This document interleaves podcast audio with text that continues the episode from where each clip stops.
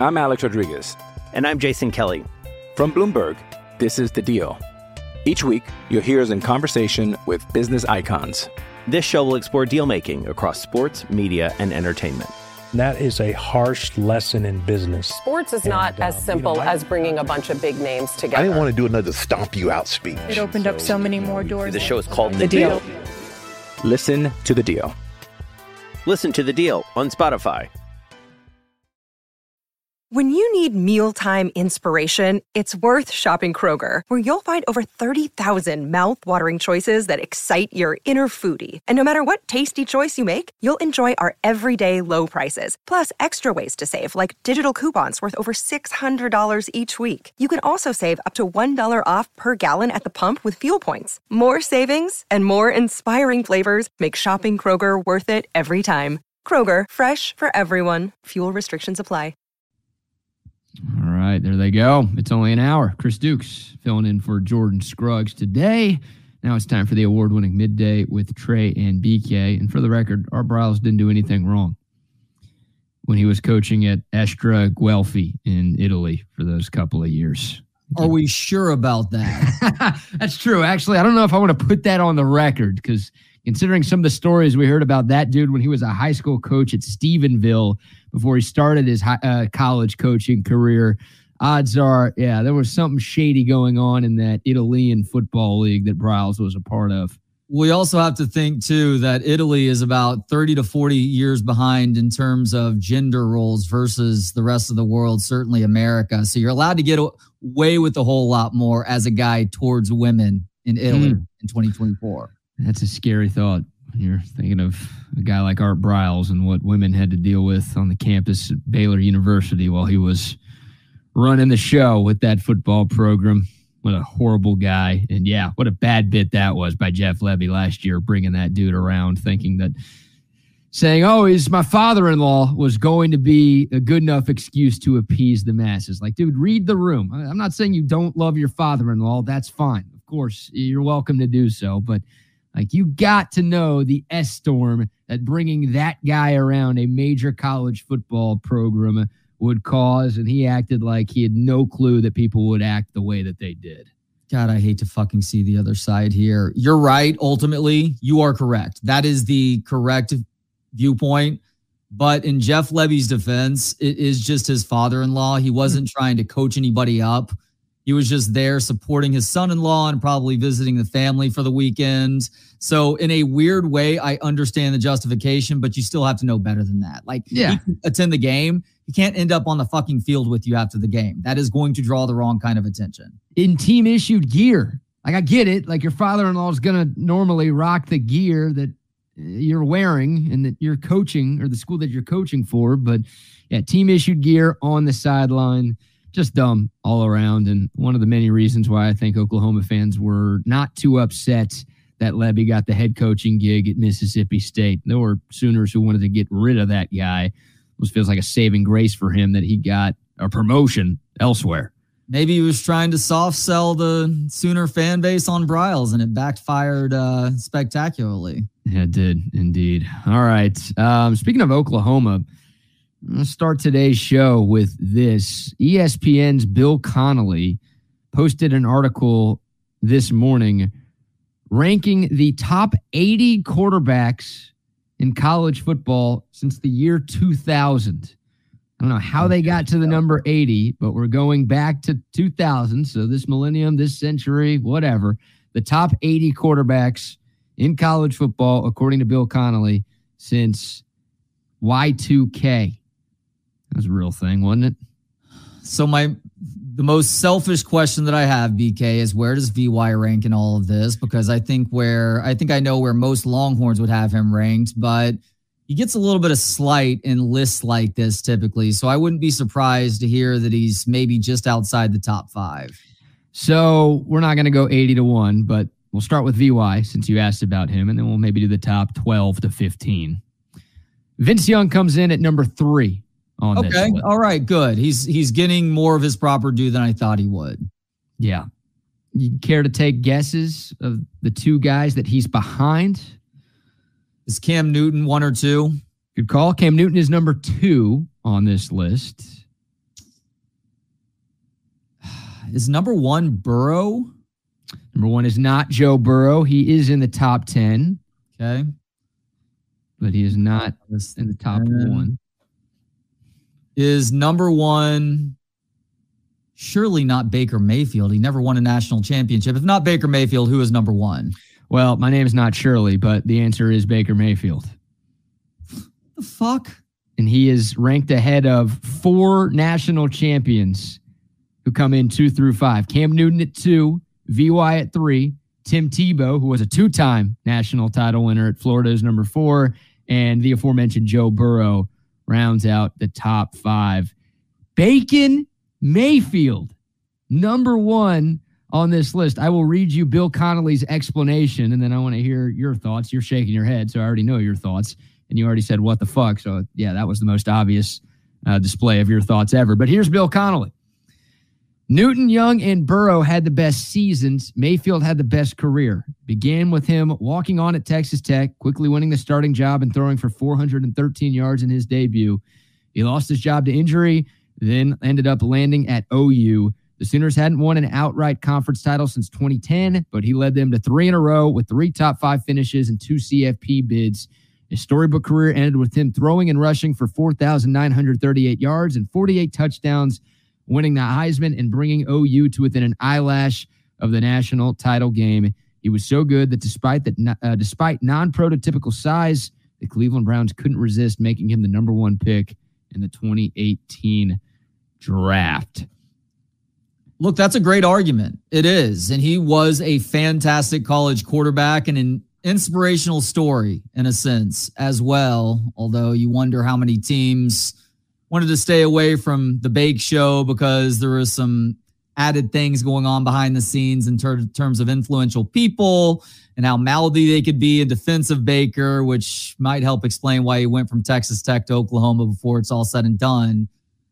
Great college quarterback, no question about that. Deserved that Heisman Trophy. And the fact that they didn't make it to that national championship game when they lost a big lead to, was it Georgia in the Rose Bowl? Um, that wasn't his fault. That was the defense's fault. And yeah, the offense didn't continue scoring points, but ultimately that one does fall on the defense. But he also didn't win that national championship, which I feel like should be uh, uh, in the top tier and maybe the most important of those qualifiers for a really good quarterback and why he would be ranked number one in the entire two plus decades now. He didn't win a national championship. And like you said, he never played for the national championship. Right. Like, look, Baker Mayfield's awesome. He's one of the best college quarterbacks of all time. He, he should absolutely be in the top 10. Hell, I think he belongs in the top five, but you can't put a guy who never won a championship as the number one quarterback of all time. Like, look at the NFL. Like, everyone says Tom Brady's the number one QB of all time. Why? Because he's won more Super Bowls than anybody else. Tom Brady's not the most athletically gifted QB we've ever seen. He don't have the most arm talent of any quarterback we've ever seen. Now, he's up there, of course you can't win without that stuff. But he's number one because he won championships and a lot of them. Like to be the number one quarterback, I know this isn't an all time article, but in two and a half decades, you have to have at least one championship. And Baker Mayfield, for as great as he was, was not good enough to lead Oklahoma to a championship. He cannot be number one on this list. I don't think I need to apologize because I know we're talking to primarily Texas fans, so I don't think they're too upset with our take there. But apologies if you are an OU fan or a Baker Mayfield stan, and this news is coming off as harsh. But once again, as good as he was, could not win a championship. You can't put him number one on this list. So let me ask you if you're Bill Connolly and you're ranking the top 80, God, I know you would never do something as ridiculous as that. But if you're just asked the number one QB in college football, just thinking about doing that. Yeah, how's that for I mean, look, it's it's the off season. It ain't the fastest time on the sports calendar, but we're not that effing bored. All right, we're not going eighty through one on this list. Who is number eighty, by the way? Who's Mister Irrelevant here? Uh oh, let's go see. Be thinking about who you would pick for number one. Number eighty on this list, Bailey Zappe, Western Kentucky's own. now with the New England Patriots. I mean, that guy had a ridiculous statistical career. Um, at Houston Christian and then went to Western Kentucky. But uh, that you know that's how far down we have to go on this list, and that's how far down Bill Connolly went making this list. But yeah, for you you, he wanted to make sure to include somebody whose name everybody would recognize, just so he gets a little bit of extra credit for that, for this ridiculous display of nerddom. Good job. Yeah. I mean, look, there's some there's some big names in the 70s. Here I am saying we're not going to go down this whole list, and now, we're- I mean, Matt Ryan is in the 70s. Uh, the great Timmy Chang, Dak Prescott, Timmy Brandon- Chang from Hawaii. Yep, yep. You talk about numbers, insane numbers. Yeah. Uh, Dak, Brandon Weeden, Geno Smith, AJ McCarron, who won a national title. Like, you know, th- th- there's been a lot of good quarterbacks, I guess, is my point. Would I spend the time ranking 80 of them? No. But there's a lot of big names all throughout this list. Sure. But, anyways, back to the top 10. If you were picking your number one QB since the year 2000, who would it be? Is it biased? Fuck yeah, it's biased. Vince Young's number one. Guys, hmm. let's not overthink this here. I would accept an argument for Joe Burrow, perhaps, because his season was so ridiculous. Now, he did have better weapons around him than VY did uh, his last couple of years at Texas. But yeah, give me VY. He won that Rose Bowl for Texas, or he and the team won that Rose Bowl in his first full year as a starter. And that second full year, they won the national championship when nobody really gave them a shot heading into that championship game against USC. If he had come back for one more year, uh, there would uh, be definite possibilities for uh, back-to-back championships, no question about that. But hey, he took a, a top three draft pick and unfortunately went to Jeff Fisher and the Tennessee Titans. He overcame that as a rookie and uh, definitely got in his own way in a sense, but Jeff Fisher got in his way too after that. And unfortunately, the uh, NFL career, it had some bright spots, but never turned into what we all thought it could turn into. But he was an incredible college quarterback. He really transformed that position in the early 2000s and uh, put up one of the most exciting championship game, uh, single game performances, I guess, in the history of the sport. Yeah, I guess the biggest argument against VY is that he never won the Heisman, but everyone and their mother agrees that he should have won the Heisman in 2005. Exactly. Like, I mean, he didn't, and that's what goes on his resume, but he should have won the Heisman and the national championship in the same year. And that performance against USC was arguably the best single game performance we've ever seen in the history of the sport, especially when you consider the stakes. I mean, if he put up those kind of numbers against a bad team, it would have been impressive. But to do that against the back to back defending champion, dynastic USC team, and obviously the touchdown in the final minute on fourth and five, like that's that's as good as it gets right there. So And let's not no too that USC C team was littered with NFL talent. So was Texas, by the way, but they had a really good defense that year too. So that was just uh, one of those examples where uh, it's two of the best offenses in the history of the sport at that time. Probably still to this day, a lot of those guys uh, would be making a lot of NIL money to uh, to hone their craft at various skill positions. I think I'm cool with VY being number three on this list. I think I'm cool with number two being number two on this list. Like Cam Newton, your Texas didn't have a ton of wide receiver talent on 05. Cam Newton's Auburn team in 2010, like I don't think they had anybody on that offense who ever started a game in the NFL. It was literally Cam Newton and was it Gus? Was it Gene Chizik who was the coach on that team? It was Gene Chizik. Who had right. a whole- like Mack Brown's. Mack Brown's the winningest coach in Texas, like Texas history. Had a great coaching career. Should have won more. Kind of ruined Texas by not letting Nick Saban follow him up. But still, Mack Brown's had a legendary Hall of Fame caliber coaching career. Gene Chizik wasn't a good coach. Auburn didn't have a bunch of talent. And even though it was one year where VY put it together for a couple of years, like Cam Newton's 2010, that shit is stuff of legend. So I would go Cam Newton at number two, but who I would go number one, it's Tim Tebow, man. Don't say it. It's Don't Tebow. Say it. Come on. It's the resume. I'm just going on resume here. Like two national championships, the Heisman Trophy. That guy was the best player in college football for a couple of years, if not three years. And I'm going with him. I'm going with the cop out Brady excuse of multiple championships here. The guy was a key part. I know he didn't start on that 06 team. It was Chris Leak, but he was a huge force for them and then became like one of the best players in the country three years in a row after that. I would I would put Tim Tebow number one on this list, and then Baker maybe could be number four or five. Baker four or five. Yeah, he might be four or five. Uh, look, you're right. The resume speaks for itself with Tim Tebow. The two championships, Heisman. I mean, just the leadership qualities for a guy who, by the way, helped to uphold that Urban Meyer dynasty at times where it could have gone really sideways, considering how many key players were doing really fucked up things off the field too. So uh, that deflected a lot of uh, what what could have been on that program and caused a major distraction for them in their efforts to win that second championship during his tenure. And he he's performed circumcisions before Trey. Excuse me. Who else? Who else on this list has done that? Yeah, Tim Tebow during mission trip to the Philippines actually performed circumcisions as part of his duty. Like that's that's incredibly impressive right there. As a medic to be a little bit more medical training before something like that's happening here? I mean, did they just assume that he had soft hands and he could get the cut right?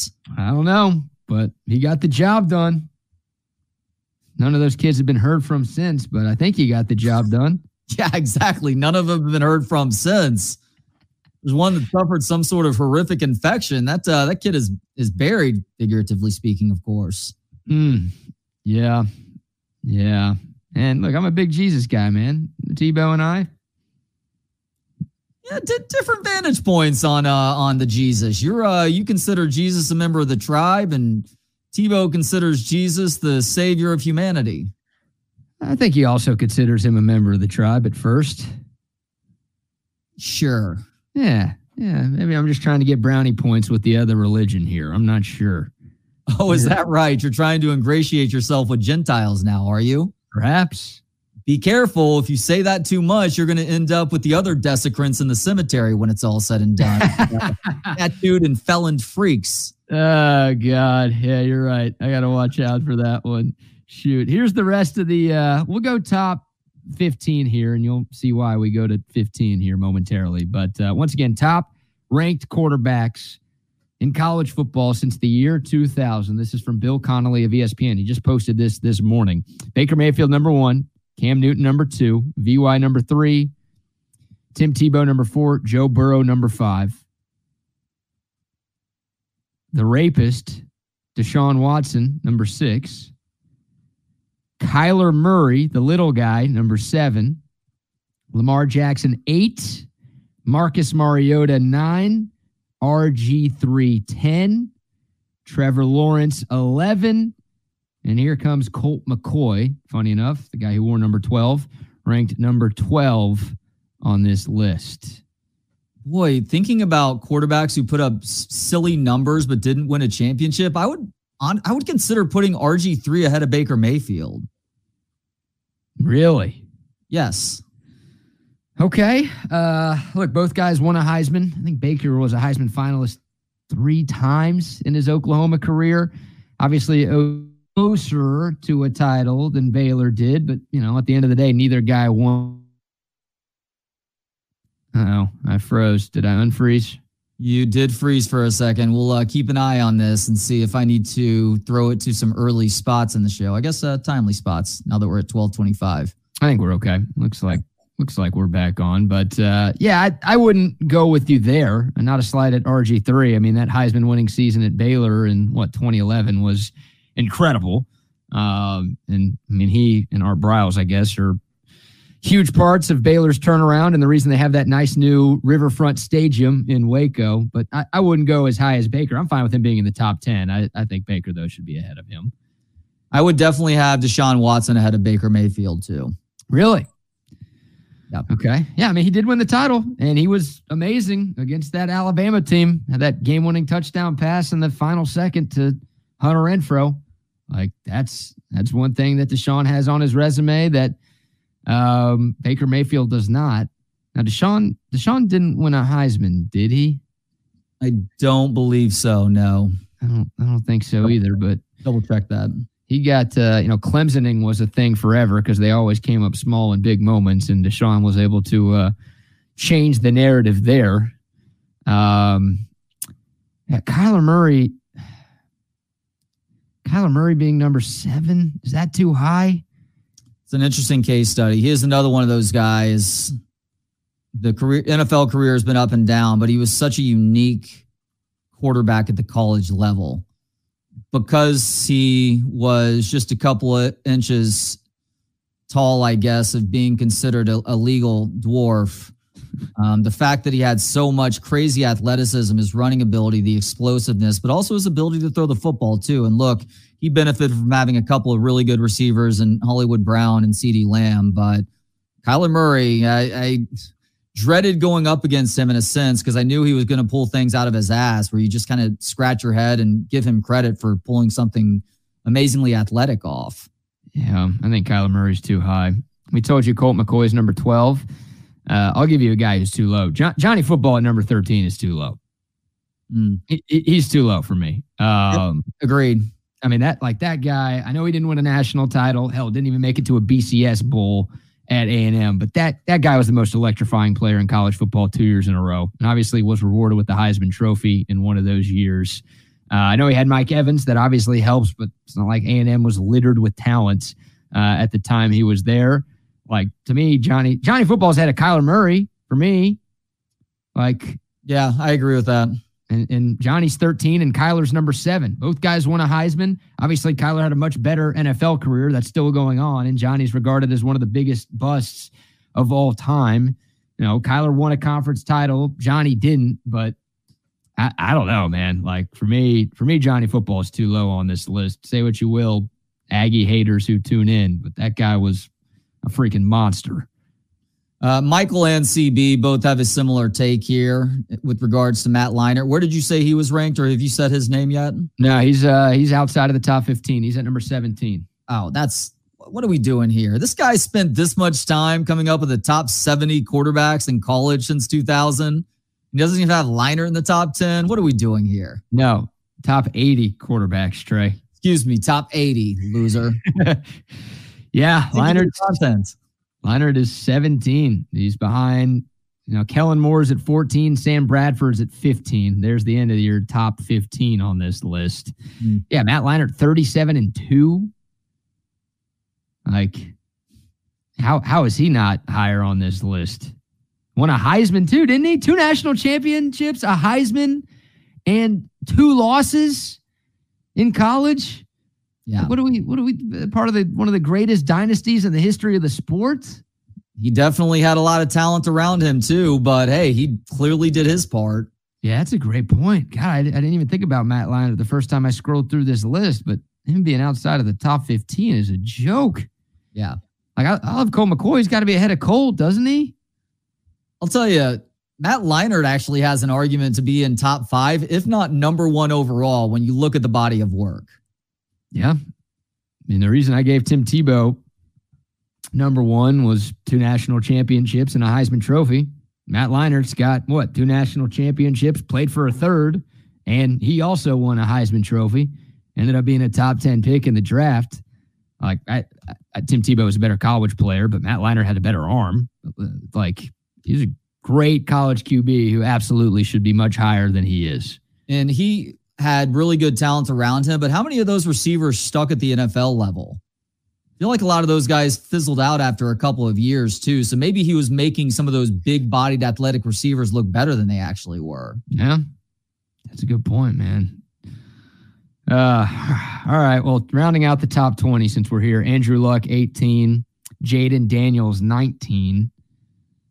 Uh, okay. And then Bryce Young, speaking of little guys, number 20.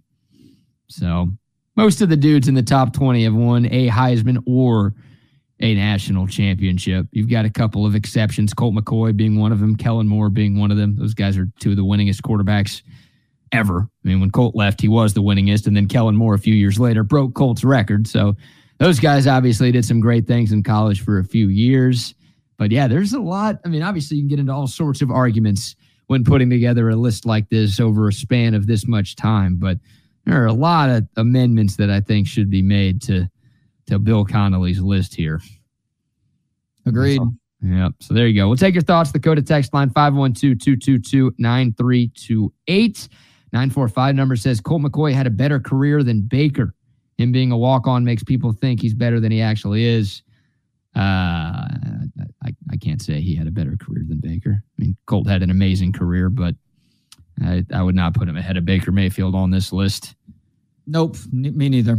But both guys were studs. And yeah, I think Baker being a walk on and a transfer adds to part of his lust as a college great. But the numbers, the eye test, that stuff all speaks for itself for him. For Colt McCoy, he did come from Jim Ned High School, was a three star recruit, and did have to follow Vince Young too, starting as a redshirt freshman. So uh, he had a great career too, obviously, as the win totals would suggest, and insane accuracy. But his final year here, the offense was a bit of a weakness on this football team. That defense uh, really carried them more than the offense did. Now, only uh, a bit of that is on Colt, but he was the quarterback that season. Colt is uh, a crappy play call away from being in the top five on this list. That's Probably the option left. Yeah, yeah, yeah. If not top five, I mean six or seven. But uh, it's just a, a giant what if. I mean, still amazing, but a giant what if for for his career, which we know the answer to that what if, but unfortunately, that's not the reality that we get to live in. Okay, keep the text coming, keep the comments coming. I know Case McCoy did not make the top eighty quarterbacks list. Uh, if it was top 8,000, perhaps. But I don't even know if one extra zero would get Case McCoy on uh, on this ranking. No offense to him. Okay, before we shift gears and get into a little Texas basketball, the Longhorns back in action tonight in Lubbock. We'll preview that game and give you some updated bracketology from the college basketball world. Let's uh, let you hear from some of our sponsors. We will start with a recorded spot from our man Tom McKay of AV Consultations. This is Tom McKay, owner of Audiovisual Consultations, and we'd like to take a moment to thank all of our clients for making the last 25 years both fun and fruitful. For those of you who have not experienced our services yet, we'd like to invite you to give us a try for all of your home electronics needs. We take care of everything from surround sound home theaters and distributed audio to computer networks, home surveillance systems, to a new television in the living room or bedroom. And we come to you there's no need to leave your home to find great pricing and incomparable service. No traffic, inexperienced sales geeks, or pushy showroom tactics. Just give us a call and we'll visit you at your home or business to take a look at what you really need. Just relax, hug your kids, and smile. We make your electronics and life simpler to manage. So give us a call and discover what over 7,000 families and businesses already have. Audiovisual consultations is the easiest, most complete way to enjoy today's electronics. Call us at 512 255 8678. That's 512 255 8678 or online at avconsultations.com. Oh, yeah. Much loved AV Consultations. Also, a shout out to Altstadt Beer, the best beer that you can find in the history of the known universe. It's easy to find as well. Just pick some up wherever you buy your beer. HEB, Spec's, Twin Liquors, Total Wine, 34 Wine and Spirits. Wherever you go, you can find Altstadt. Altstadt's got a bunch of different brews too, something for every beer drinker out there. And every Altstadt is brewed with just four simple ingredients no additives, no preservatives, none of that filler stuff you find in some big name beer brands or even some of the other local brews. You can feel good about what you're putting into your system with Altstadt. Most importantly, though, the taste hits the spot every single time. It's the only beer that I drink. Like I will go out of my way to find Altstadt. And uh, I'm telling y'all, one sip and you won't go back to the other beers that you have been drinking in the past. It is Altstadt beer, no impurities, no regrets. Hey, real um, quick. Yes. Because Altstadt is, are, are they an official sponsor for your 30th birthday party this Saturday? Yes. The title sponsor for BK's 30th birthday celebration at Kelly's Irish Pub. Yeah, that's when you know you've made it in this life. You have your birthdays sponsored. I'll say. I, I, always shot for having a sandwich named after me at a deli, but that's a pretty cool second place, if I don't say so myself. Can I ask a question? How familiar are you with the owners of Kelly's? Pretty familiar. Okay. Will you please ask them if they will provide? Hmm, maybe I shouldn't say this on the air, but I'm going to say it anyhow because I need to uh, carry through with the bid. Uh, I just got something in the mail and I hope that uh, most everybody who attends the party on Saturday can can do this with us. No, it's not a package from Colorado or Oregon or California. It is something we talked about on the show literally two plus months ago that I ordered in the moment on the show, and it literally finally arrived in the mail. I would say synchronistically, considering your birthday is coming up, just a couple of days ago, the Doritos vodka Oh, came in the mail. So I feel like I need to buy a sleeve of plastic shot glasses. And at some point during the celebration on Saturday, we all need to take a shot of Doritos flavored vodka in honor of you, my friends. wow. The Doritos nacho cheese flavored vodka. It just got there. I remember, yeah, you ordered this last year. Yeah. I ordered it at le- at latest in December and possibly November, but it did finally get here. Oh my God. All right. Yeah. Because I think uh, a bunch of us on TSU will be out there on Saturday. So everyone except Bucky, I think, can uh, can have. Oh my God. You just drink some? That was water. No. Dude, I am dreading what that is going to taste like. I'm I'm so intrigued. Yeah, look, I, I'm sure it's okay. We'll be, uh, you know, all stats coming through. We'll be spending enough money there to where I think they'll be perfectly fine with us having a shot of Doritos vodka. Uh, everybody else will be supporting Kelly's and buying drinks on the tab. So uh, that's amazing. Yeah, please bring that on Saturday. That will be fantastic, and we'll make sure someone's recording so we have content for the shows next week Most definitely. so we can uh we can see how it goes. Hey, happy birthday, JD Hack. Thanks for tuning in on your birthday. Yeah.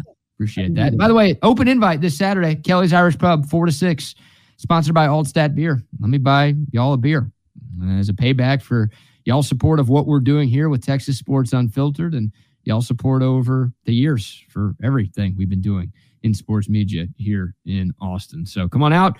Uh, no kids because it's a bar after all. But uh, you know, bring your significant other, bring a friend, whatever. Just uh, bring yourself. Most importantly, come see us this Saturday. Not quite double D. Not quite. Hmm. Good to know, though. Good to know. Maybe that offer will be on the table. That'd be the ultimate giveaway that we do at TSU a drug trip with us. That's unfiltered. That's uh that's called the Texas Sports Unfiltered Camping Trip of 2025. I like that idea a lot. All right. Uh, speaking of camping, Texas Tech basketball fans have been camping out for this Texas game since last Friday. Uh, the game's tonight, 8 o'clock on ESPN. The Longhorns looking to bounce back from that embarrassment in Lawrence over the weekend. Uh, they now go into another hostile road environment. The last two times Texas has played on the road have not gone well. They got boat raced by Houston last Saturday. They got molly mollywomped by Kansas this past Saturday. And uh, look, they play a Texas Tech team that's not nearly as good as Kansas or Houston, but still the Texas Tech team that's 14 and 1 at home this season. A Texas Tech team that went into Austin and beat Texas pretty good at the start of conference play back in January. And the Longhorns, it's not a must win game, Trey, but uh, they are starting to inch closer back to the bubble with the way that they've played over the last week and a half or so. You got any faith that they can find a road victory tonight, or is what you've seen from this team in their last two performances enough to make you think that there's no chance it happens? Yeah, Texas Tech was a bad matchup for Texas the first time around. I realized Disu was still trying to get back into form at that point, but they've also been really good at home, BK. The fact that they beat number six Kansas a few weeks ago by almost 30 points is indicative of the type of effort that they get at home. And this is Texas Tech fans' last chance to root against the Longhorns in that arena in basketball. So it is going to be as raucous a venue as they face this year. Now, Texas at times has stepped up to that quite nicely, but we've also seen unnerving atmospheres where there was a lot of shit being talked. I'm thinking about that BYU game where they completely folded under the pressure. And unfortunately, I think that's what we see tonight. Yeah. I mean, look, Kansas and Houston are hostile, but you're right. This is Texas Tech's last time to root against Texas. And I'm pretty sure they hate Texas more than they like their own school. So they're going to be amped up Yeah. for this one. And look, I mean, Texas Tech's been struggling as of late. They are 14 and 1 at home, uh, but they have lost, I think, three of four and five of seven overall. Obviously, most of those games have been away from Lubbock, but this, this feels like a good time to be getting Texas Tech. Now, you could also say it feels like a good time to be getting Texas with Max Abmas in the worst slump of his career and the Longhorns looking like they have in the last three games. But Texas Tech, they're a little bit banged up. Uh, I had a couple of guys not play in their loss to UCF on Saturday that are questionable for this game tonight. You brought up Dylan Disu. Like Texas is healthier right now than they were at the start of January, the first time these two teams played. So there are things going in Texas's favor. But look, the Longhorns are still four and a half to five point underdogs. They're still probably the worst team in this matchup. And of course, they are playing on the road. So they've got to get Max Abmas going. It's as simple as that. If Max Abmas, if that slump turns from three to four games, and we're talking about another single digit scoring performance from him tomorrow, then we'll be talking about another road loss for Texas. The good news for the Longhorns, Texas Tech's defense not nearly as good as KU, K State's, or Houston's is. So you'd like to think he's going to be able to get something going. But yeah, if, uh, if Max Abmas can't get out of the slump, uh, it's not going to matter what the guys around him do. It's going to be another long night on the road for the Horns. Oh boy. Well, I'm going to be at a comedy show tonight, so I'm go- once again going to have the option to look at the box score at the end of the game to decide whether or not I need to actually watch the game itself or just read really good write-ups to make it seem like I watched the game. No, watch the game. Come on. It's the home stretch. I can't help it that I had access to really cheap Tom Segura tickets at Creek in the Cave tonight. So me and some volleyball buds are going to go down there and check out the show and grab dinner afterwards. So I, am just going to be uh, box score eyeballing to make sure it's not a complete waste of my time. If this team's getting run out of the gym at halftime and it's over by the first TV timeout of the second half – I'll maybe watch a little bit, but it's just going to be a lot of fast forward action going on. Be oiling up some dudes at a comedy show tonight. You filming Top Gun 3 with Tom Segura. The oil is only to ensure that our skin stays looking good because you want to make sure that your skin's not drying out too badly after it's been exposed to the sun, you know? Hmm, looking good for what? For dinner? Yeah, the dinner, the comedy show, you want to make sure those muscles are showing a little bit more. Like you get you get a little bit of uh, a little bit of shadowing with the muscles with the oil. It's uh yeah, there's uh, there's many many benefits to oiling up one another's skin. What's your nickname on the court? Do you have Ehlinger. one? Sand Ehlinger? Yeah. Uh, okay. Everyone have everyone have their own nicknames? Yeah. What are some of the other ones? Uh, one of the guys' nickname is Peanut Butter. Does he bring his dog out there every week? Hey, it's Kaley Cuoco for Priceline. Ready to go to your happy place for a happy price? Well, why didn't you say so? Just download the Priceline app right now and save up to 60% on hotels. So, whether it's Cousin Kevin's Kazoo concert in Kansas City, go Kevin, or Becky's Bachelorette Bash in Bermuda, you never have to miss a trip ever again. So, download the Priceline app today. Your savings are waiting Go to your happy place for a happy price. Go to your happy price, Priceline. I'm Alex Rodriguez. And I'm Jason Kelly. From Bloomberg, this is The Deal. Each week, you'll hear us in conversation with business icons. This show will explore deal making across sports, media, and entertainment that is a harsh lesson in business. Sports is and, not uh, as simple you know, as bringing a bunch of big names together. I didn't want to do another stomp you out speech. It opened so, up so many more doors. The show is called The, the deal. deal. Listen to the deal. Listen to the deal on Spotify.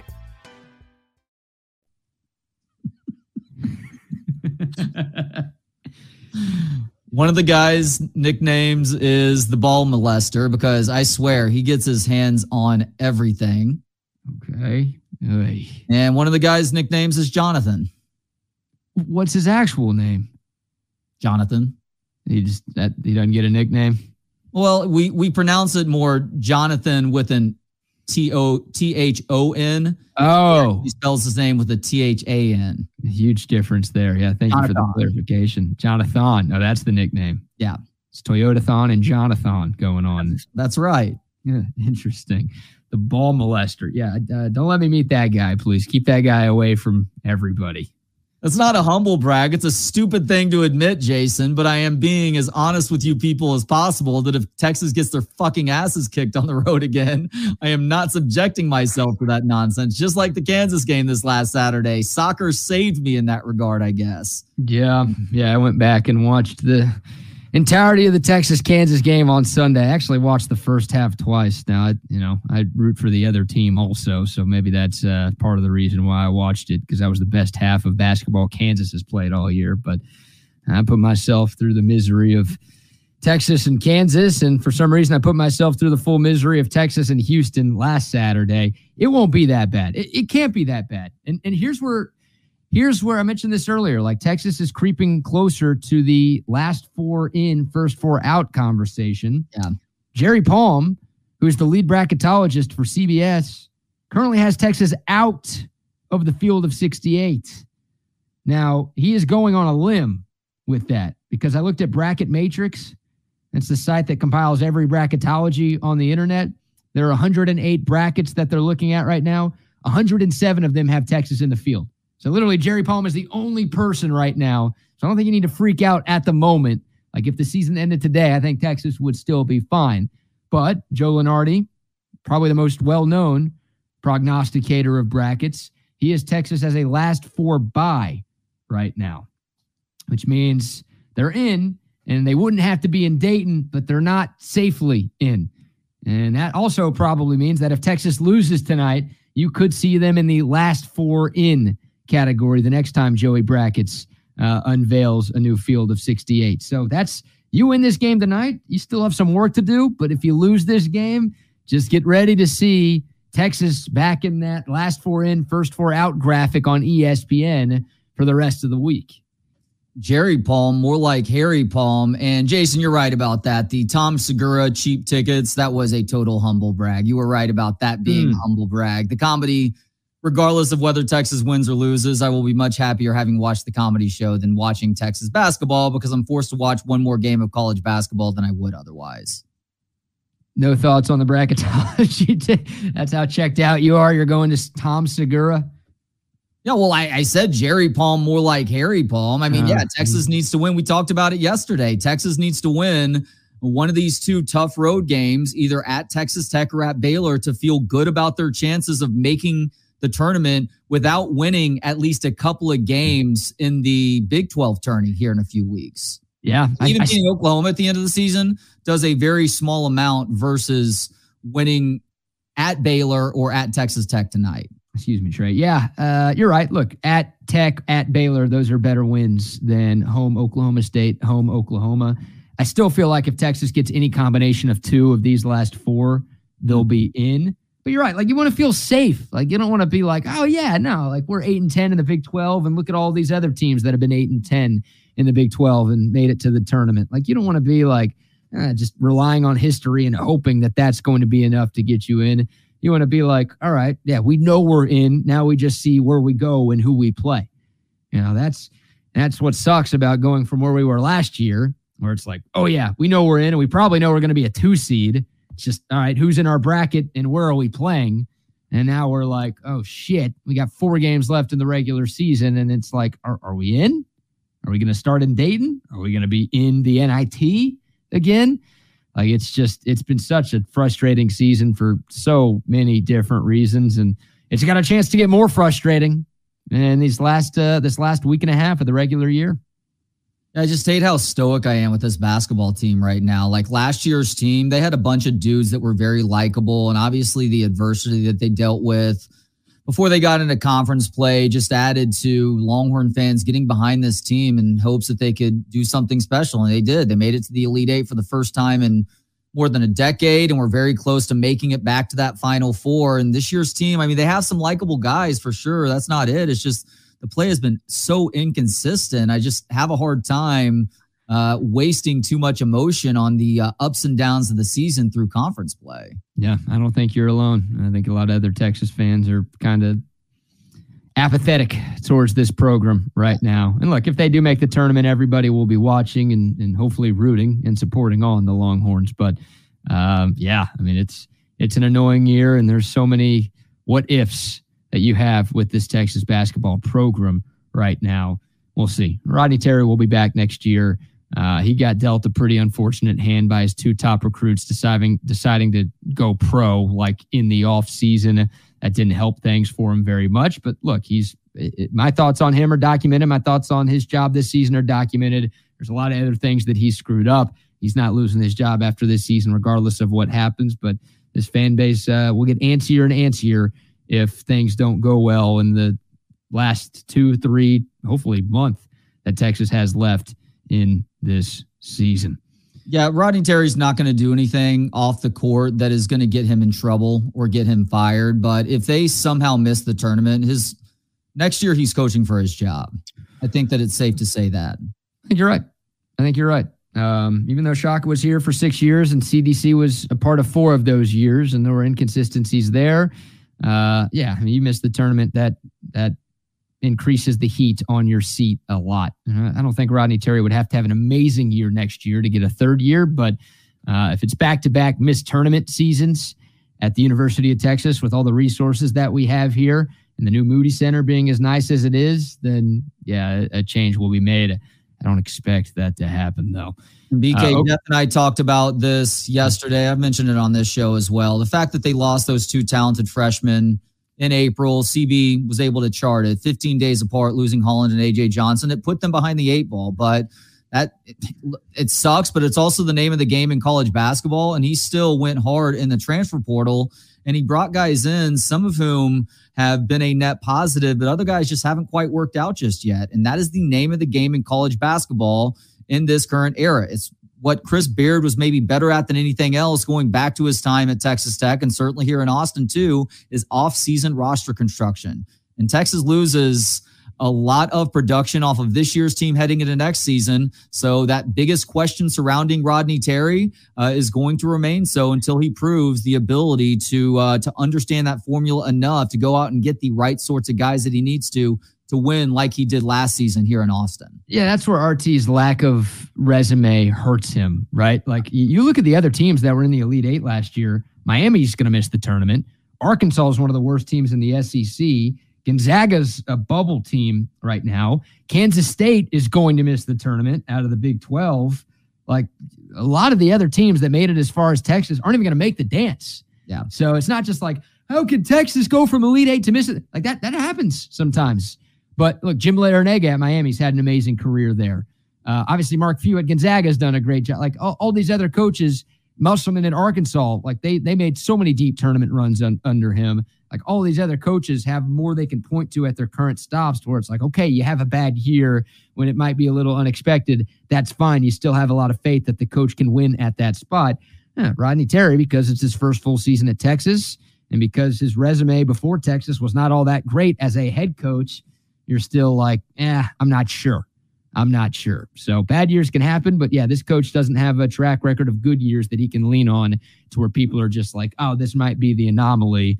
We're just uh, we're unsure. So next year is going to be a big year for him, 100. percent All right, good conversation there, uh, Trey.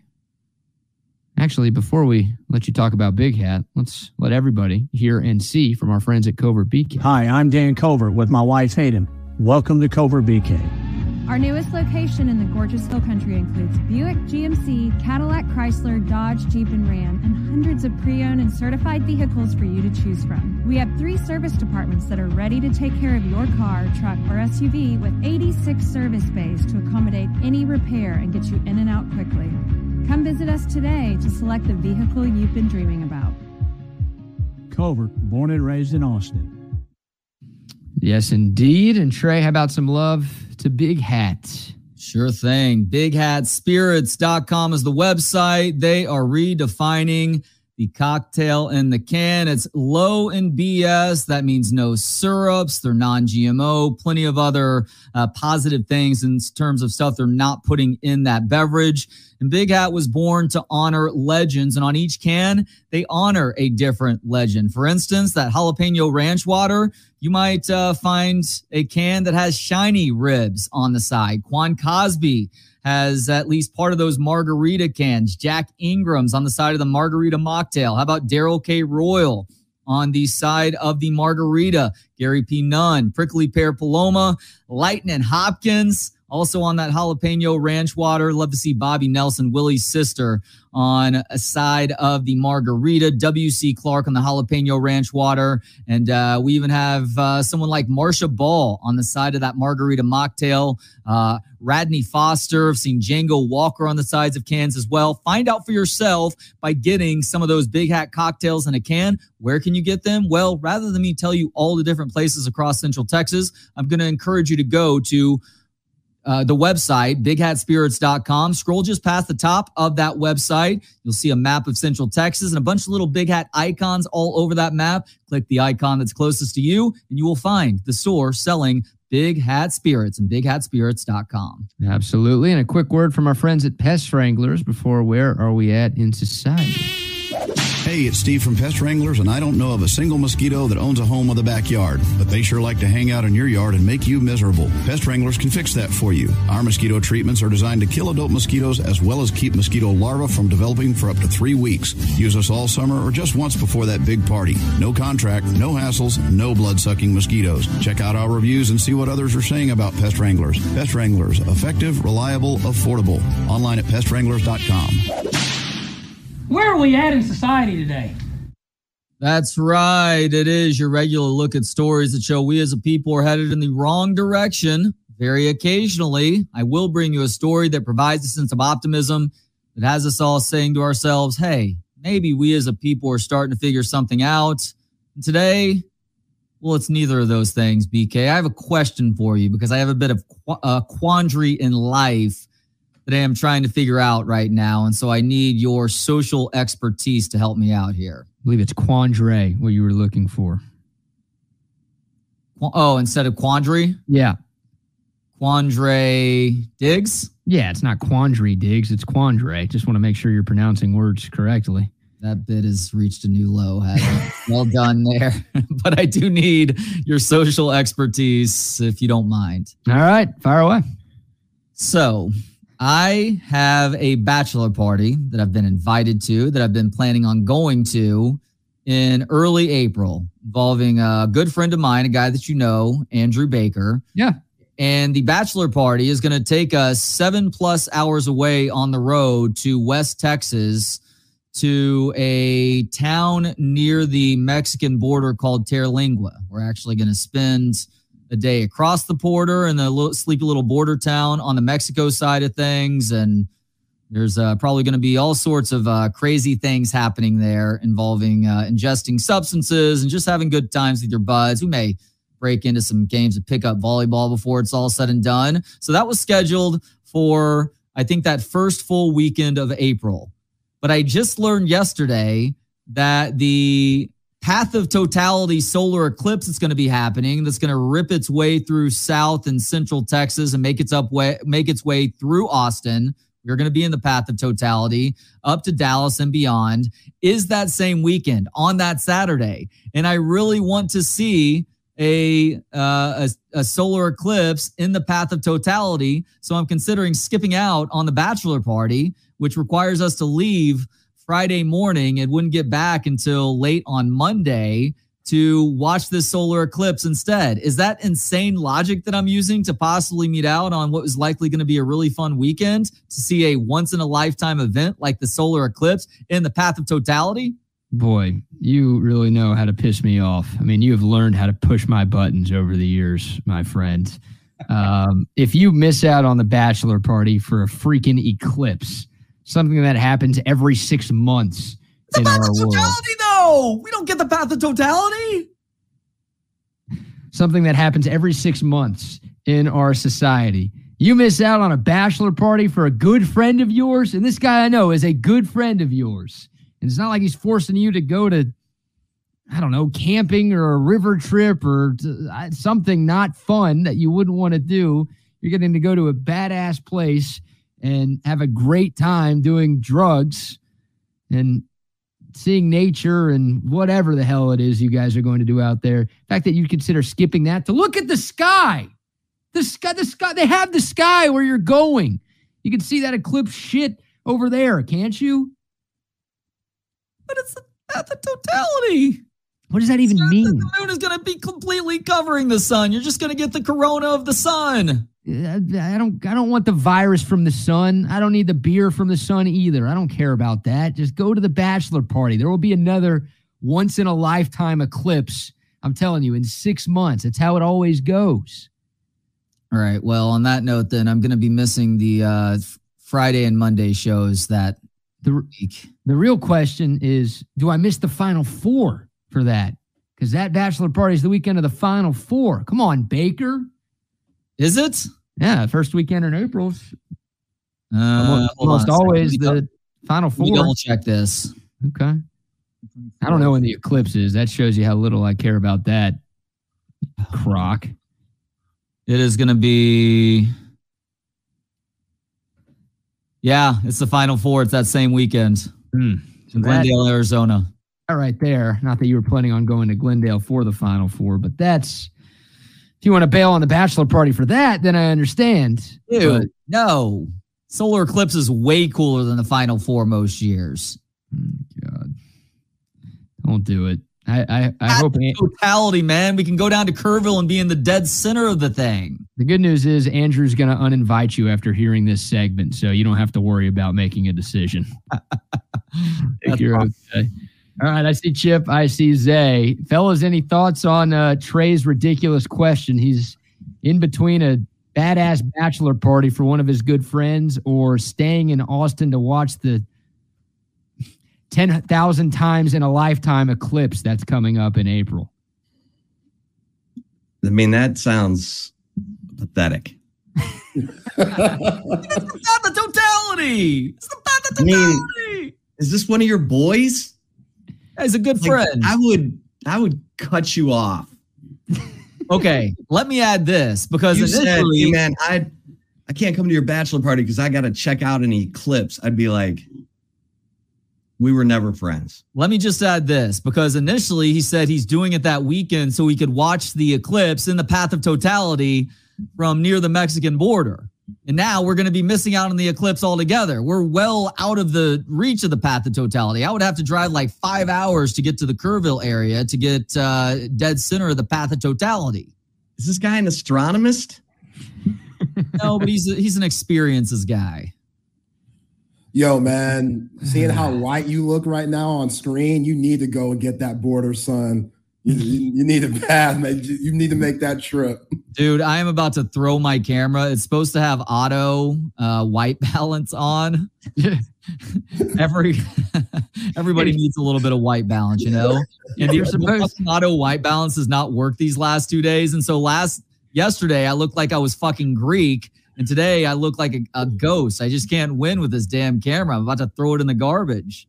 Yeah, you're supposed to hold up like a white sheet of paper to white balance a camera, but you can just uh, put up your face and that will get the job done today. Shit, no white pieces of paper. Oh, by the way, you guys are both going to be at Kelly's Irish Pub for BK's birthday on Saturday, correct? Yes. Oh yeah. All right, just gonna warn you now. Oh wait, I have an eclipse. I gotta check out. My Doritos flavored vodka came in, so we're all gonna take a shot of Doritos flavored vodka. D- Zay, don't shake your head, please. Do not, Gumbro, do not shake your head, please. Come on, man. Why you bring the Gumbros into it? Now it's sentimental. Now I have to do it. Exactly. That's why. Asshole. God. All right, gentlemen. You guys have a great day and a great show, and we'll be back tomorrow. See ya, fellas. Cheers.